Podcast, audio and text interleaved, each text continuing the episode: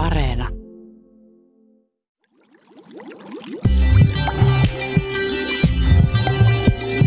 Tiede Ykkönen.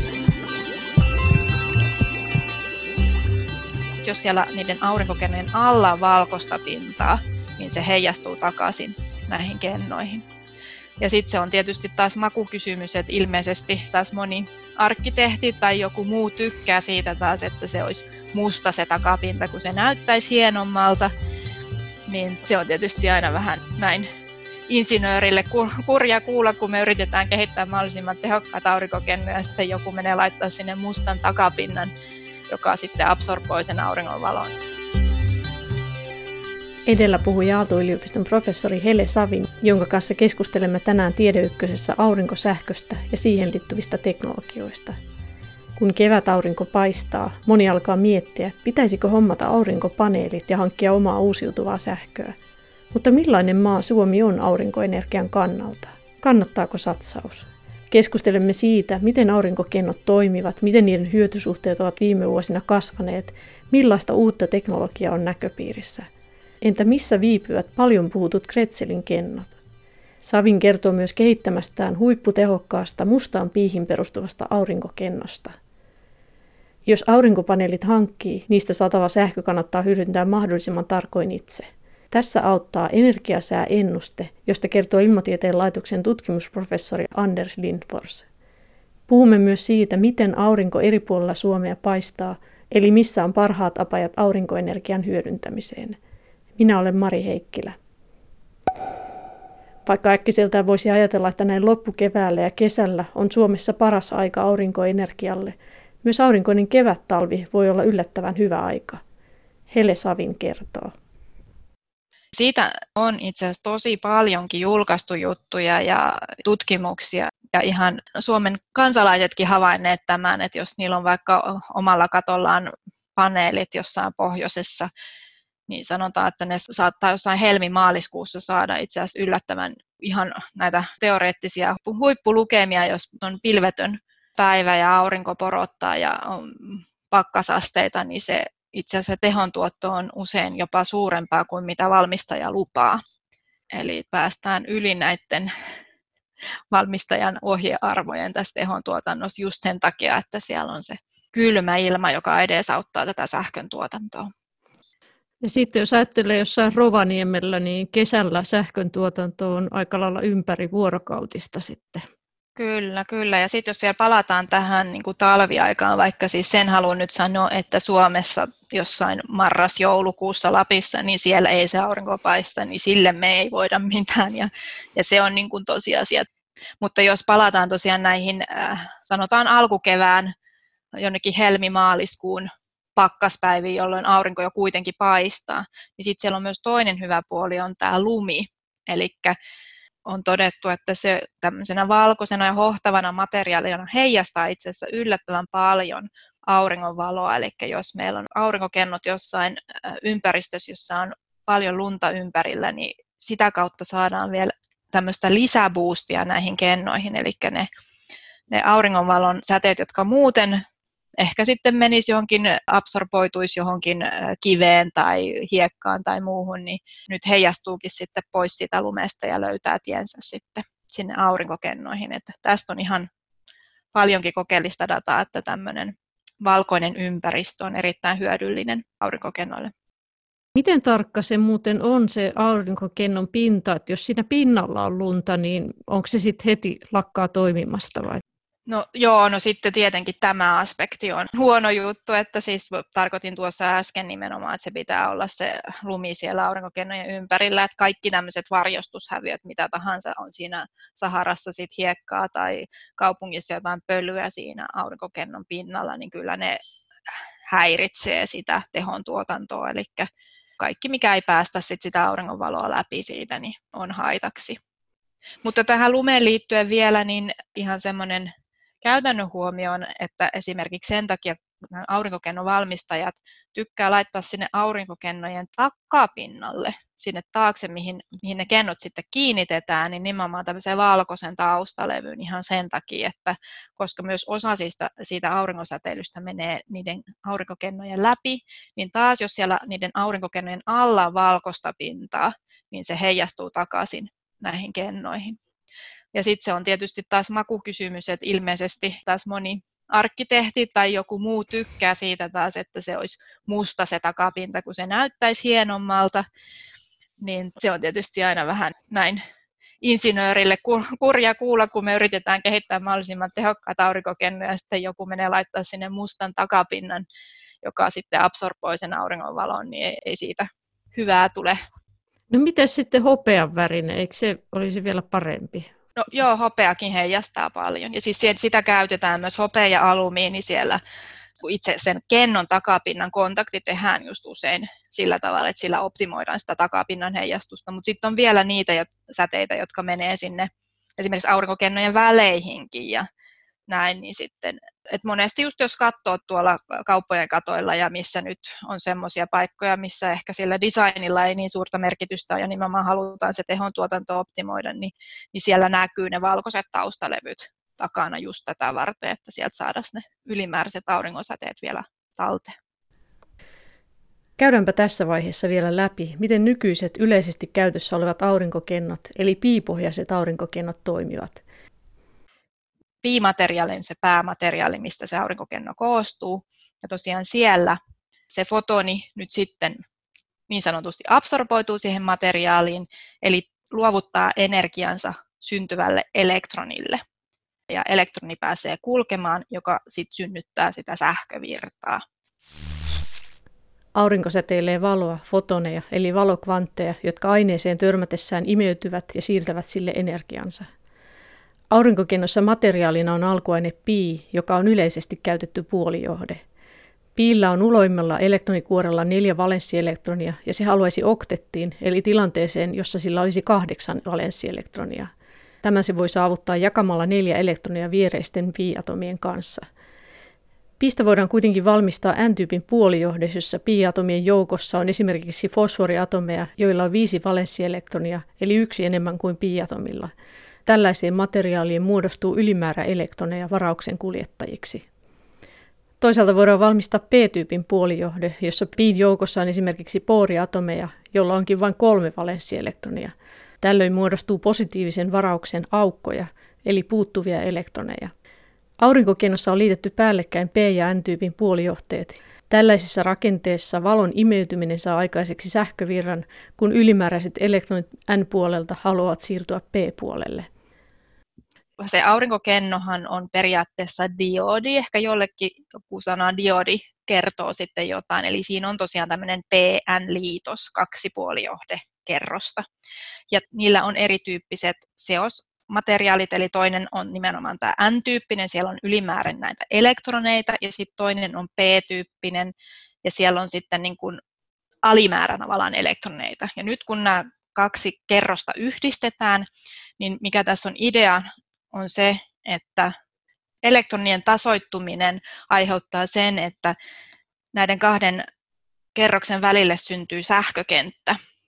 Eli kun toiset elektronit pyrkii sitten siirtymään toiselta puolelta toiselle puolelle, päästään tasapainotilaan, niin siihen syntyy semmoinen jännite niiden välille ja se aiheuttaa tämmöisen sähkökentän, joka nyt sitten näissä aurinkokennoissa on oleellista sen takia, että kun meillä on nyt, siis tämä sähkökenttä nyt siellä on silloinkin, kun ollaan pimeässä, eli se on tämmöinen puolijohteiden perusparametri, tai diodiahan voidaan käyttää myös moneen, moneen muuhun asiaan kuin aurinkokennoihin. Mutta nyt sitten, kun siihen diodin osuu valoa ja syntyy näitä ylimääräisiä elektroneita, niin siellä diodissa oleva sähkökenttä auttaa niitä elektroneita sitten liikkumaan siellä ja löytämään sitten tiensä sinne ulkoiseen virtapiiriin niin sanotusti. Eli jos meillä ei olisi tätä diodirakennetta ja PN-liitosta siellä ja sitä sisäistä sähkökenttää, niin ne syntyvät elektronit jäisi ne ei tietäisi, niitä ei niin ohjattaisi mitenkään, että miten ne saataisiin ulos sieltä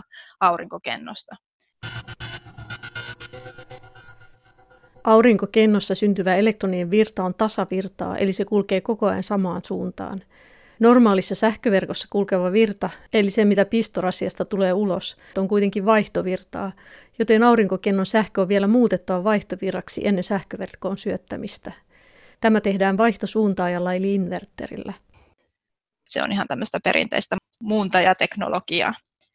Mutta ehkä niin kuin siinä samassa yhteydessä taas, mikä on tärkeää, mikä on usein samaan komponenttiin siihen muuntajaan integroituna tai siihen niin sanottuun inverteriin, eli se, että saadaan se aurinkokenno koko ajan toimimaan siinä niin sanotussa maksimissa tehopisteessä. Ja tämä vaihtelee esimerkiksi lämpötilan mukaan, eli kun se tuottaa se aurinkokenno tietyllä jännitteellä sen parhaan tehon, niin tämä optimijännitepiste vaihtelee sen mukaan esimerkiksi, onko nyt pakkasta vai, vai lämmin kesäpäivä. Ja nythän aina niin kuin järkevää on tehdä se niin, että se kenno toimii aina siinä optimitehopisteessä. Ja tämän optimipisteen etsiminen tapahtuu yleensä tässä samassa laitteessa, missä muutetaan myös tämä tasasähkö vaihtosähköksi. Eli voidaanko sitä jännitettä sitten muuttaa aina sen mukaan, Joo. että saadaan se tehopiste optimaaliseksi? Just. Kyllä, kyllä. Eli se on just se pointti, eli sitä tehopistettä, eli sitä jännitettä, sitä muutetaan koko ajan pikkuhiljaa ja se on automatisoitu se, se prosessi. Mutta se on tosi monimutkainen asia, että miksi se lämpötilariippuvuus esimerkiksi on niin voimakas näissä piiaurinkokennoissa. Siinä on aika monimutkaista fysiikkaa takana, että ehkä, ehkä me ei siihen mennä, mutta vaan ajatus, että se on yllättävän voimakas lämpötilan funktio, se, että missä se paras tehopiste saavutetaan ja mitä lämpimämpi ilma, niin sitä vähemmän se aurinkokenno tuottaa tehoa. Ja sen takia esimerkiksi taas Suomessa ollaan onnekkaita tästä, että jollain Espanjan leveysasteella niin oikeasti ne tarvii käyttää jotain jäähdyttimiä tai jotain niihin aurinkokennoihin, että niiden teho pysyy riittävän korkealla. Onko se nimenomaan niin, että sitten liian lämpimällä se laitteisto kuumenee ja sitten siitä tulee haittoja vai mistä se johtuu, että se heikkenee se teho sitten? Siinä on tosi paljon niitä erilaisia ilmiöitä, miksi se heikkenee, että miten mä nyt sanoisin, esimerkiksi se liittyy yksi sellainen asia on, että kun se fotoni tulee siihen aurinkokennoon ja absorboituu siellä, niin sen antama energia sille elektronille onkin pienempi. Se ei pysty potkaisemaan siihen yhtä paljon vauhtia kuin kylmemmällä ilmalla. Ja se johtuu sitten ihan vaan sen puolijohteen omista ominaisuuksista, miten sen silloin semmoinen tietty kielletty energiaväli siellä niillä elektroneilla tiettyjä tiloja, mitä se ei voi ottaa. Ja tämän esimerkiksi parametrin koko riippuu sitten tästä lämpötilasta hyvinkin voimakkaasti. Meidän perheeseen on hommattu tässä tänä keväänä aurinkokennot ja ne ovat tuolla nyt tuottamassa jo energiaa. Miten onko näissä aurinkokennoissa, jos ajatellaan moni varmaan muukin miettii, että kannattaisiko hommata, niin teknisesti kuinka suuria eroja esimerkiksi hyötysuhteessa, tai jos puhutaan kuitenkin ihan näistä samoista piipohjaisista kennoista, niin onko niissä isoja eroja?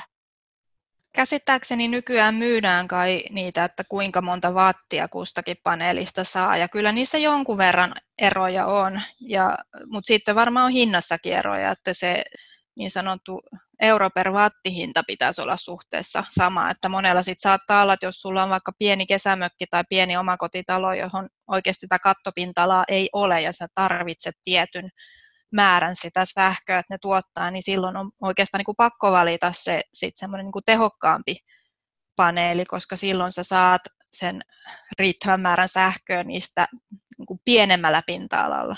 Mutta sitten taas, jos sitä tilaa on, minne niitä asentaa, niin sitten tavallaan voi varmasti ottaa niitä halvempia paneeleita ja täyttää niille sitten vaan isomman pinta-alan. Eli lähinnä se on sitten semmoista oman rahatilanteen ja sen alan, mihin niitä laittaa, niin sen optimointia sitten, että minkälaiset valitsee. Joo, sanoisin näin. Ja että ylipäätänsä toi laatu on tullut noista ihan hurjasti ylös, vaikka ne nyt aika paljon Aasiaan painottuukin toi valmistus, niin joskus kauan aikaa sitten niin markkinoilla saattoi olla oikeasti tosi huonolaatustakin paneelia tarjolla, niin nyt voisin sanoa, että aika luottavaisin asentein voisin niin kuin suhtautua, että suurin osa paneeleista, mitä on myytävänä, niin on kyllä laadukkaita nykypäivänä. Ja sitten sen takia myös ne kestää, niin ei tarvitse pelätä sitä, että sit joutuisi uusimaan jossain vaiheessa niitä. Jos ajatellaan vielä sitä tekniikkaa, niin kun meille nämä aurinkopaneet laitettiin, niin katsottiin tietenkin semmoinen paikka, mihin ei varjostusta tule. Mutta sitten oli myös puhe semmoista, että sekin voi vaikuttaa koko kennoon, jos joku osa joutuu varjoon. Niin onko siinä jotenkin, että nämä kennot, siinä on yhdessä tämä vaikutus, että koko kenno pitäisi olla niin, että ei ole missään kohdin varjoa? Nykyään valmistajat käsittääkseni, okei tämäkin voi riippua valmistajasta, mutta siis Joo, tekniikan kannalta ja teoriassa kyllä näin on ongelma, että jos sulla yksikin kenno on siellä varjossa, niin se voi pahimmassa tapauksessa niin kuin aiheuttaa sen, että mikään ei toimi. Mutta tämä ongelma on kyllä käsittääkseni melkein aina ratkaistu sillä tavalla, että siellä on semmoisia niin sanottuja ohitusdiodeja, eli se systeemi ensin katsoo sen, että onko tässä varjoa, jos on, niin se päästää sen kennon tavallaan ohitseen, niin ettei se haittaa niitä loppuja kennoja, jotka on auringossa. Et mun käsittääkseni tämmöinen varasysteemi on läsnä kaikissa paneeleissa. Ja meillä on itse asiassa Aalto-yliopistossa semmoinen oppilastyö, jossa nimenomaan oppilaille opetetaan tätä ja heidän pitää ratkaista tämä ongelma, että että meillä on annettu paneeleita ja osa laitetaan varjoon ja heidän pitää sitten saada se, se systeemi toimimaan ja keksimään itse asiassa tämä ratkaisu. Ja siinä on just tämmöinen ohitusdiodi, sit, mikä on se oikea vastaus tähän ongelmaan. Voiko sitä ajatella, että se aurinkokenno on, se on semmoinen tasainen aallokko, jossa virtausta tapahtuu, ja sitten jos siihen yhteen kohtaan tulee este, niin sitten tavallaan se pitää jotenkin kiertää se, että se aalto jatkaa matkaansa. Joo, se tässä toimii tosi hyvin, eli varmaan monelle muullekin tuttu sarjaan kytkentä, eli kun virta kulkee sarjassa ja jos siellä on yksi komponentti, joka ei toimi, niin sitten se virta ei kulje siinä ollenkaan. Elikkä, ja juuri näin, että se ohitetaan sitten se viallinen komponentti kiertotietä. Hele Savin on omassa tutkimuksessaan kehittänyt huipputehokkaita aurinkokennoja, joissa hyödynnetään nanorakenteista niin sanottua mustaa piitä, jonka pinnalta valo ei heijastu lainkaan pois. Tämän ansiosta kennot imevät ja hyödyntävät auringosta tulevat fotonit entistä tehokkaammin. Savin kertoo lisää. Se, että se imee sitä paremmin, niin tavallaan jo intensiteettinä, jos ajatellaan, niin voimakkaammin, mutta sitten myös laajemmalla spektrillä, eli, eli eri aallonpituuksia. Aurinkohan koostuu sitten sinisestä ja punaisesta ja vihreästä valosta ja infrapunasta ja UV-säteilystä, eli tavallaan pystytään kaappaamaan näitä kaikkia eri aallonpituuksia. Ja sitten vielä ehkä lisäksi myös tämä meidän musta pinta pystyy kaappaamaan auringonvaloa myös erilaisista tulokulmista, eli pelkästään kohti suoraan, vaan myös matalalta kulmasta. Jos ajatellaan nyt nykyisiä aurinkokennoja, niin miten paljon tämä voisi parantaa niiden tehoa? No siitä on nyt justiinsa itse asiassa meillä menossa varsinaiset testaukset, että, että me ollaan nyt rakennettu tässä tämän viime talven aikana tuonne meidän oman yliopiston katolle semmoista mittausasemaa, Eli sinne ollaan ne meidän ensimmäiset paneelit nyt sit ulkoilmaan asennettu ja nyt kun tämä kevätaurinko on vihdoinkin alkanut vähän paistamaan, niin, niin tarkoitus olisi saada sitä semmoista konkreettista dataa näistä kennoista, että meillä on siellä just sit niin kuin näitä perinteisiä vastaavia kennoja, joissa ei ole tätä mustaa pintaa ja nyt on tämä musta pinta sitten siinä vieressä, niin tarkoitus olisi päästä vertailemaan näitä.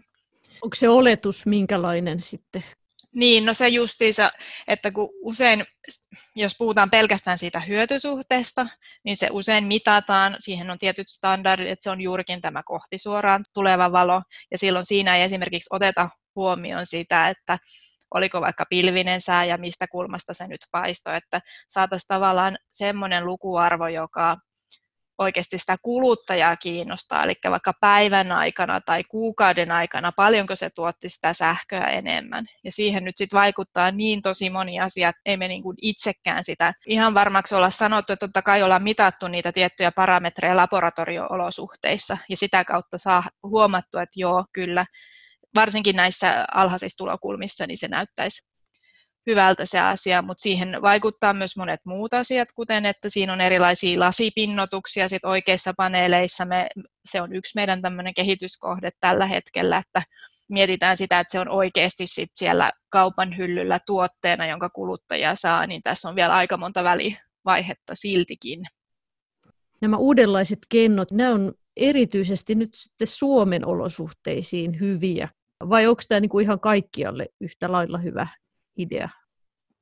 No varmaan justiinsa riippuu siitä sovelluskohteesta, mutta periaatteessa olen itse just miettinyt sitä, että nimenomaan Suomessa, kun meillä on näitä pitkiä kesäpäiviä ja suhteessa meillä paistaa se aurinko matalammalta, mutta tavallaan onhan nyt joka maassa se sama ilmiö, että ei se aurinko paista keskitaivalta aamusta iltaan, että kyllä joka maassa se paistaa se aurinko alempaa. Ehkä sitten vähemmän aikaa kuin Suomessa, niin sitä kautta Suomessa tästä voisi olla vielä ekstra hyötyä, mutta kaikkialla on hyötyä, pitäisi olla hyötyä. Hele Savinen osaa vielä tarkasti sanoa, milloin uudenlaiset kennot voisivat tulla markkinoille. Yksi tärkeä tekijä on hinta. No siinä on just näitä, että kun kaikki tämmöiset niin ulkotestit ja standardoinnit, kun niille pitää antaa se, valmistajat haluaa antaa sen 30 jopa 50 vuoden takuun, niin se pitää varmistaa, että ne on mustia sitten pitkänkin ajan kuluttua. Ja, ja sitten yksi ehkä semmoinen pääkynnyskysymys tässä tällä hetkellä on se valmistuskustannus, että kukin sitten laskee vähän eri tavalla niitä, että onko se hyöty niin semmoinen, että se on taloudellisesti kannattavaa ottaa tämmöinen uusi prosessi siihen mukaan. Et meillä tosiaan yksi valmistaja oli, joka oli valmis lähtemään sitä viemään eteenpäin, mutta he oli Euroopassa ja nyt kun Euroopassa tilanne mikä on, niin se tie valitettavasti loppui siihen ja nyt vähän katsellaan näitä muita vaihtoehtoja. Aurinkokennojen kohdalla on jo kauan puhuttu sit näistä Kretselin kennoista, jotka on sit erityyppisiä aurinkokennoja kuin nämä piipohjaiset kennot. On puhuttu, että niillä voidaan mullistaa aurinkoenergian tuotto, voidaan laittaa ikkuna laseihin tai seiniin tai vaatteisiin ja niin edelleen, niin missä nämä ne viipyy nämä Kretselin kennot? Niistä on jo vuosia puhuttu. Minä en ehkä ole se oikea henkilö tähän vastaamaan, mutta olen kyllä seurannut tätä alaa. Ja ehkä siinä on tullut semmoinen niin kuin pieni väärinkäsitys yleisöllekin, että, että se ei ehkä niin kuin ole kilpaileva tuote tälle pi-teknologialle, vaan ehkä vaihtoehto ja sitten ikään kuin erilaisiin sovelluksiin soveltuvat. Niistä tuskin kukaan on ajattelemassa, että voisi lähteä tekemään jotain oikeaa energiatuotantolaitosta tai että niitä laitettaisiin silmän kantamattomiin, niin kuin piikennoja laitetaan tällä hetkellä. Siis nyt puhun tästä kuitenkin suht lähitulevaisuudesta, että ne on enempi tämmöisiä just, kun ne on myös koristeellisia ja läpinäkyviä, niin ja hinnalta edullisia, niin ehkä jossain tämmöisissä kertakäyttötavaroissa voisi kuvitella, että voisivat olla hyödyllisiä jossain taipuvissa asioissa ja, ja just ehkä ikkunalaseissa ja tämän tyylisissä, mutta energiatuotannoltaan ne eivät pysty kilpailemaan tällä hetkellä siis sillä euro per watti hinnalla, että vaikka ne on edullisia valmistaa, niin myös piikentojen hinnat on tullut niin alas, että ne ei niin kuin hinnalla pysty kilpailemaan enää, ja sitten niiden pullonkaula vielä tällä hetkellä on semmoinen pitkän ajan stabiilisuus, että ne ei ole niin kestäviä, että kun piikonnella luvataan 30, jopa 50 vuoden takuita, monissa laskelmissa näkee käytettävän 100 vuotta jopa meidän konferensseissa, niin sitten nämä Kretselin kennot, onko ne edes vuotta yleensä, sit en uskalla nyt sanoa tähän sitä aikarajaa niistä. Sveitsiläisprofessori Michael Kretzelin kehittämät Kretzelin kennot ovat kasvien fotosynteesiä jäljitteleviä aurinkokennoja. Kasveissa valo imeytyy lehtivihreä hiukkasiin ja muuttaa niissä hiilidioksidia ja vettä hapeksi ja glukoosisokeriksi. Kretzelin kennossa on elektrolyyttiliuoksessa nanokokoista titaanioksidia ja sen päälle ovat kiinnittyneet valoa imevät väriainemolekyylit – Viime aikana on herännyt idea, että Kretselin kennoja voitaisiin hyödyntää yhdessä piipohjaisten kennojen kanssa ja siten lisätä niiden hyötysuhdetta. Heille Savin kertoo. Sitten taas, mikä niin kuin tutkimusmaailmassa on nyt ihan viime vuosina kehittynyt ihan hurjaa vauhtia, on se, että yhdistettäisiin näitä piikennoja ja kretselin kennoja. Eli siellä olisi tavallaan pohjalla se piikenno, nykyinen piikenno, ja siihen vaan integroitaisiin päälle tämmöinen kretselin väriainekenno tai, tai peroskiittikenno, kun niitä nykyään kutsutaan. Ja tämä ajatus liittyy siihen, että näillä Kretselin kennoilla niin pystytään hiukan eri auringonspektriosa absorboimaan kuin piikennoilla, eli tavallaan saada, saada sit enempi sitä toista aallonpituusaluetta, mitä ei piikennoilla ehkä pystytä saamaan niin, niin yhteen. Ja nyt on ensimmäisiä mun mielestä vähän niin kuin kaupallisia yrityksiä ainakin lähtemässä liikenteeseen Euroopassakin, jotka lähtis kokeilemaan tätä, että, että sillä ollaan saatu jo on tosi hyviä tutkimustuloksia, että, että nämä hyötysuhteet on selkeästi saatu niin kuin isommiksi kuin pelkästään piikennoilla, eli siitä on saatu se muutama prosentti sit niistä Kretselin kennoista lisää niin tämä on tavallaan aiheuttanut sen, kun, kun piikennossa aletaan tulemaan lähelle sitä teoreettista maksimia, niin on pakko ottaa jotain muita materiaaleja, jos halutaan mennä vielä pidemmälle.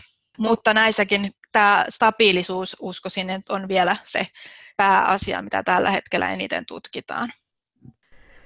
Aurinkopaneelin nimellistehosta puhutaan piikkivatteina.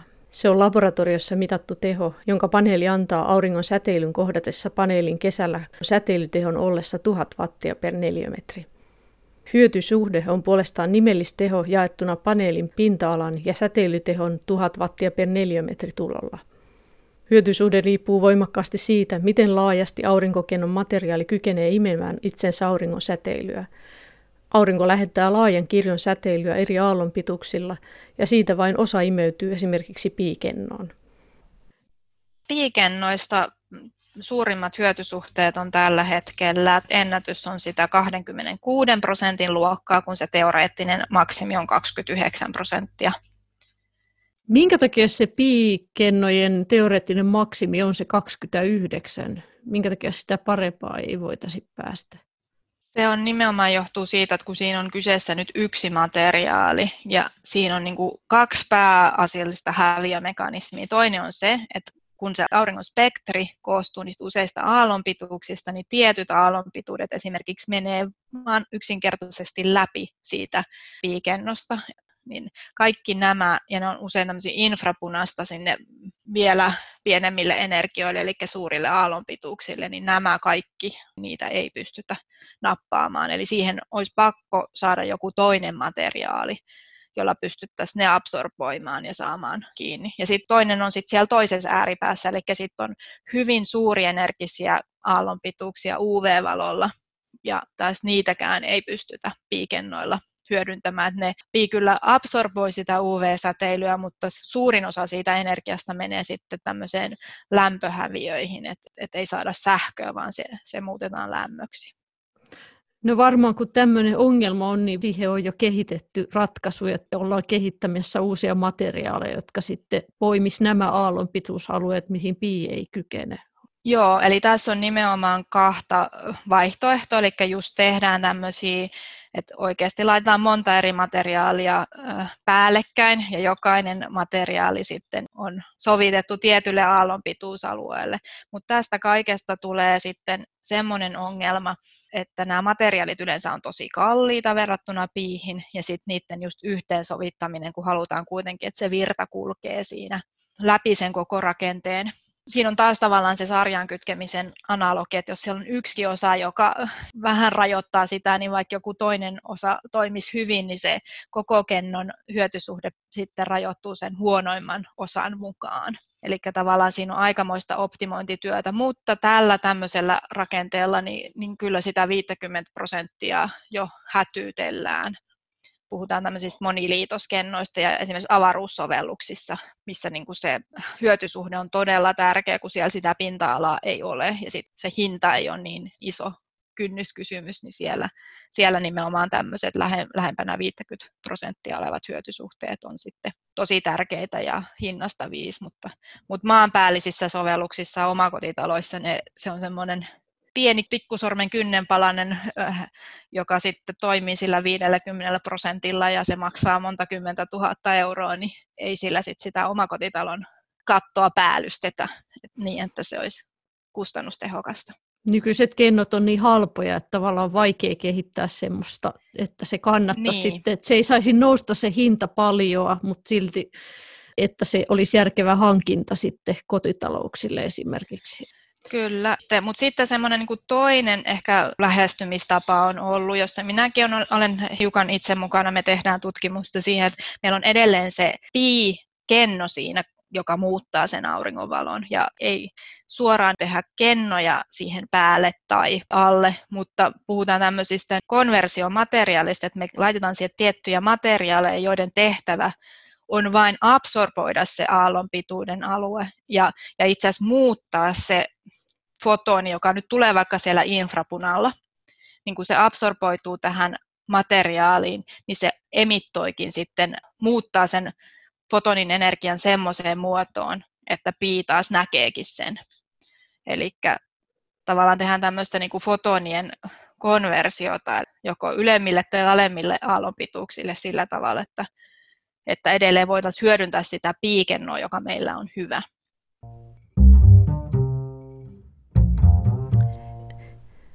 Tässä vaiheessa otamme etäyhteyden Ilmatieteen laitoksen tutkimusprofessori Anders Lindforsiin, joka kertoo kehittämästään energiasääennusteesta. Paikkakuntakohtaisesta ennusteesta on apua, jos omistaa aurinkokennot tai suunnittelee niiden hankintaa. Se rakentuu meidän säänennustustyökaluihin, mitä me ollaan käytetty ja kehitetty Ilmatieteen laitokselle pitkin vuosikymmeniä – se oleellisin työkalu siellä taustalla on tämmöinen säämalli, joka on laskennallinen malli, joka laskee fysiikan lakeihin perustuen sen, että miten ilmakehä käyttäytyy, miten säätilanne kehittyy, miten matalapaineet liikkuu ja missä rintamat ovat, missä sadealueet ovat ja niin poispäin. Ja nämä säämallit, niin ne sisältää tietenkin kaiken sen oleellisen tiedon, mitä tarvitaan siihen, että voidaan ennustaa, miten tuulisähkön ja aurinkosähkön tuotanto käyttäytyy niissä vallitsevissa sääoloissa.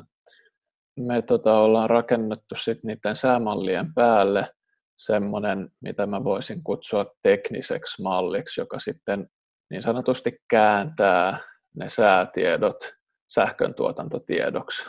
Aurinkoenergian osalta esimerkiksi, niin siinä otetaan huomioon auringon säteilyn eri komponentit, eli siellä on mukana suoraan auringon suunnasta tuleva säteily. Sitten on hajasäteily, mikä on sironnut siinä matkan varrella esimerkiksi ilmakehän molekyyleistä, pienhiukkasista tai pilvistä.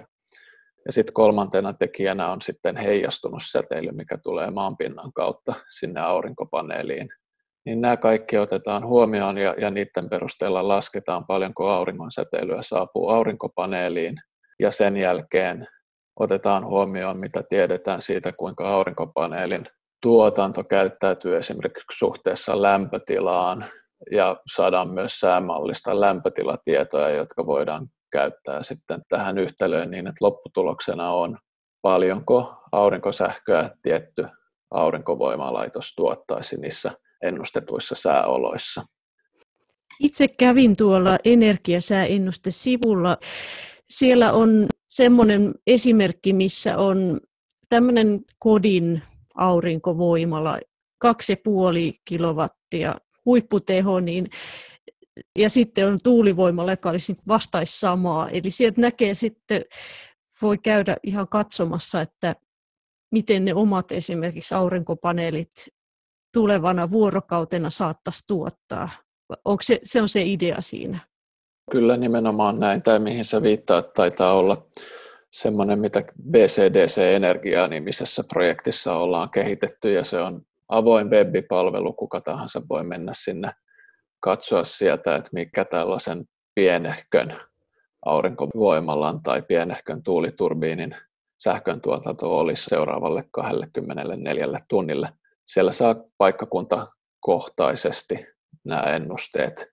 Nämä on otettu sellaiseksi suht pieniksi voimaloiksi ihan siitä syystä, että ollaan ajateltu, että se on semmoinen joka ihmiselle suunnattu palvelu, mitä nyt kullakin sitten voi mahdollisesti omalla katollaan olla esimerkiksi aurinkoenergiaa, niin, niin siitä voi melko helposti ja suoraviivaisesti itsekin laskea, että jos on vähän enemmän paneeleita, niin sitten sen voi siitä skaalata. Joka tapauksessa siinä näkee, miten se kurvi menee, eli että milloin on eniten sitä sähköä päivän aikaa. Eli tavallaan se palvelee sellaisenaan jo aika suoraan. Kyllä. Meillä on sitten semmoinen, joka on ehkä vähän enemmän syvällisesti kiinnostuneelle käyttäjälle tai ammattikäyttäjälle suunnattu vähän vastaava palvelu ja siihen tarvitaan käyttäjätunnus ja salasana, mutta sen saa pyytämällä, niin siellä pystyy räätälöidysti tekemään ennusteen niin, että ihan voi speksata niitä voimaloita niin, että ne vastaa sitä, mitä itsellä on käytössä, jolloin saadaan esimerkiksi näkyviin se, että jos aurinkopaneelit on suunnattu tiettyyn suuntaan, niin ne tuottaa paremmin joko aamu- tai iltapäivällä tai keskipäivällä, ja, ja myös se, että miten just, että mihin kulmaan ne auringonsäteet osuu niihin aurinkopaneeleihin nähden vuorokauden ajasta riippuen, niin on siinä sitten mukana. Sehän on aika oleellista tässä aurinkovoimassa, niin se, että se myynti ei ole se bisnes, mitä kannattaa harkita, vaan se kannattaa itse käyttää se sähkö mahdollisimman tarkkaan. Eli siinä mielessä voisi ajatella, että tämmöinen ennuste, niin se voisi palvella, tietenkään aina ei pysty pistämään pesukonetta ja tiskikonetta ja uunia päälle just silloin, kun aurinko paistaa, mutta ainakin vähän voi sit sen mukaan ajatella, että säätelee sitä käyttöä. Ja meillä itsellä on myös sähköauto, eli että periaatteessa voi ajatella, että lataa sitä sähköautoa silloin, kun on aurinko parhaimmillaan. Onko tämä tällaiseen tarkoitettu tämä ennustaminen? No joo, joo nimenomaan kyllä, just, just näinhän sitä kannattaa ajatella. Siihen sähkön hintaan liittyen, niin mä oon itse pitänyt nyrkkisääntönä, että, että siinä on niin kuin sähkön hinnassa on kolme osaa. On se varsinainen sähkö ja sitten on siirtomaksu ja sitten on verot. Eli ne on, ne on suurin piirtein kolmasosa, kolmasosa ja kolmasosa. Kun aurinkopaneeleja on ostamassa, kannattaa tehdä hieman vertailua. Useimmat sähköyhtiöt myyvät nykyisen paneeleja, mutta niitä tarjoavat myös monet muut yritykset. Ennen paneelien ottamista käyttöön pitää täyttää pari sopimusta. Ensinnäkin pitää sopia sähkön siirrosta vastaavan yhtiön kanssa, että sähköä voi ryhtyä syöttämään verkkoon. Tämän jälkeen voi sopia ylimääräisen sähkön myynnistä haluamansa yhtiön kanssa, jolta ostaa sähkön. Tyypillisesti myydystä sähköstä maksetaan pörssisähkön hinta, josta on vähennetty marginaali. Huhtikuussa 2020 pörssisähkön keskimääräinen hinta oli noin 2,5 senttiä per kilowattitunti. Sähkön hinta kuitenkin vaihtelee voimakkaasti ajankohdasta riippuen. Esimerkiksi viime syksynä pörssisähkön hinta oli 6 senttiä per kilowattitunti.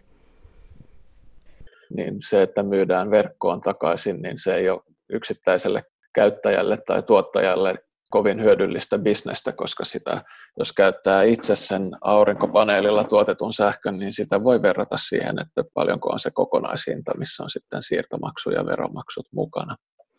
Ja laajemmin ottaen, niin tämä meidän energiasääpalvelu ja ylipäätään se, että nyt Ilmatieteen laitoksella tutkitaan ja kehitetään näitä energiasääasioita, niin liittyy nimenomaan tähän. Nähdään, että, että maailma on muuttumassa aika paljon, tulee enemmän tällaista säästä riippuvaa uusiutuvan sähkön tuotantoa ja sitten riippuen sitten kohteesta, niin aina voi optimoida jollain tavalla sitä, että mihin sitä vähäpäästöistä sähköä hyödyntää. Ja nämä meidän energiasääennusteet pyrkii nimenomaan tukemaan just tällaista optimointiajattelua, on se sitten yksittäisessä omakotitalossa, jossa on pesukoneet tai sähköautot, tai sitten laajemmin katsottuna jossain isossa energiajärjestelmässä, missä voi olla useampiakin komponentteja, se optimointi muodostuu sitten vähän monimutkaisemmaksi. Niin sehän on oikeastaan aika iso palapeli. Jos ajatellaan, että nämä uusiutuvat energiat nyt lisääntyy, niin puhutaan paljon siitä säätöenergiasta, että tarvitaan sitä semmoista energiaa, mitä pystytään tuottamaan säädellysti. Aurinkohan ei ole semmoinen, vaan se paistaa silloin, kun paistaa ja tuulee silloin, kun tuulee. Mutta vesivoima on esimerkiksi semmoinen, mitä pystytään juoksutusta säätelemällä tuottamaan sitä, koska sähkön kulutus ja käyttö pitää saada tasapainoon, niin silloin on pakko olla semmoista säätöenergiaa. Miten, jos ajatellaan nyt, itse kun hommasimme nyt aurinkosähköjärjestelmän, meillä on 4,2 kilowatin paneelit, eli 14 paneelia, niin silloin mietittiin sitä myös, että saisiko tähän akkusysteemin, mutta kävi ilmi, että se ei vielä tässä vaiheessa ole kannattavaa, koska ne on niin kalliita ne akut, että se tulee niin paljon kalliimmaksi se koko homma. Miten sä näkisit, että miten tulevaisuudessa, että päästäänkö tästä ongelmasta ja saadaan joku teknologia, millä aurinkoenergia saadaan hyvin talteen? No toi on mielenkiintoinen kysymys. Se ei nyt varsinaisesti ole ihan mun ominta asiantuntemusaluetta, että miten nämä teknologiat kehittyy, mutta on kyllä selvää, että, että niihin panostetaan ja meillä esimerkiksi tutkimusprojekteissa niin, niin jonkin verran nämä tällaiset uudet ratkaisut on aina mukana siinä, miten mietitään sitä, että kuinka saadaan tulevaisuuden energiajärjestelmät toimimaan mahdollisimman hyvin – että kyllä se nyt näyttää siltä, että ne on tulossa. Ehkä sen verran voin ainakin sanoa. No mennään sitten siihen, että miten järkevää Suomessa on tuottaa aurinkoenergiaa. Olet selvittänyt tätäkin asiaa, niin miten hyvä maa Suomi on aurinkoenergian kannalta? Suomi on mun mielestä melko hyvä maa. Jos arvioidaan sitä, että paljonko tulee auringon säteilyä maanpinnalle, vaakasuoralle pinnalle ma- maanpinnan tasolla, niin, niin Suomeen tulee hyvin paikkoihin noin 1000 kilowattituntia per neliömetri vuoden aikana. Ja tätä nyt sitten voi verrata tietenkin maailman eri kohteisiin, että onko se hyvä vai, vai ei, mutta jos nyt vertaa vähän eurooppalaisittain, niin tiedetään, että Saksassa on paljon aurinkosähkötuotantoa ollut jo monta vuotta, niin tämmöinen Suomen luku 1000 kilowattituntia per neliömetri, niin se on, se on oikein hyvä, kun vertaillaan Saksaan. Saksan keski- ja pohjoisosat, niin saa siitä muutaman prosentin, noin 5 prosenttia enemmän vuoden yli keskiarvoistettuna. Meillähän tähän tilanteeseen auttaa se, että, että meillä on hyvin valoisat kesät. Kuten tiedetään, niin talvella auringonsäteilyä saadaan hyvin vähän ja sille ei voida mitään, että silloin aurinkosähköäkään tai aurinkoenergiaa ei voida juurikaan tuottaa Suomen oloissa. Mutta sitten meillä on pitkät kesäpäivät ja myös suhteellisen aurinkoinen kesä, mikä ehkä tulee joillekin yllätyksenä, mutta Suomen rannikkoalueet etenkin on aurinkoisia. Me tutkittiin satelliittitietoihin perustuen sitä, että, että miten auringonsäteilyn määrä käyttäytyy rannikon läheisyydessä täällä Itämeren alueella ja, ja siinä tulee esille aika selvä piirre, että, että meret ja rannikkoalueet on selkeästi aurinkoisempia kuin sisämaat, on se sitten Suomi tai Ruotsi tai Puola tai Saksa, niin, niin tämä sama pätee aika lailla suurin piirtein samalla tavalla. Niin, niin Suomen rannikkoalueet on siis aika hyviä kansainvälisessä vertailussa. Loppupeleissähän sitten se, että kannattaako vai eikö, niin se on jokaisen itse mietittävä ja siihen liittyy sitten nämä taloudelliset seikat, että paljonko joku tietty laitteisto maksaa, kuinka paljon sen haluaa ja, ja mikä on sitten arvioitu sähkön tuotanto. Näitä voidaan tietenkin arvioida myös niihin säätietoihin perustuen, mitä meillä ilmatieteen laitoksella ylläpidetään. Aurinkopaneelien hankinnan kannattavuus riippuu paljon siitä, miten hyvin paneelilla tuotettu sähkö pystytään hyödyntämään itse. Takaisinmaksuajaksi on yleisesti arvioitu 6-8 vuotta, mutta sitä ei ole välttämättä järkevä tuijottaa. Aurinkokennot ovat käytössä ainakin 30 vuotta ja niiden huollon tarve on vähäinen. Kannattavuuteen liittyen tietoa on esimerkiksi Aalto-yliopiston Finsolar-hankkeen verkkosivuilla finsolar.net, josta löytyy myös kannattavuuslaskuri – myös sähköyhtiöillä ja aurinkopaneeleja myyvillä tahoilla on erilaisia kannattavuuslaskureita. Toisaalta on vaikea sanoa, minkä hintaista sähkö on esimerkiksi 10 tai parinkymmenen vuoden kuluttua, ja onko tuolloin käytössä järkevän hintaisia akkuja sähkön varastointiin. Lisäksi investointi aurinkokennoihin saattaa vaikuttaa asunnon hintaan, sillä onhan silloin ilmaista sähköä tarjolla.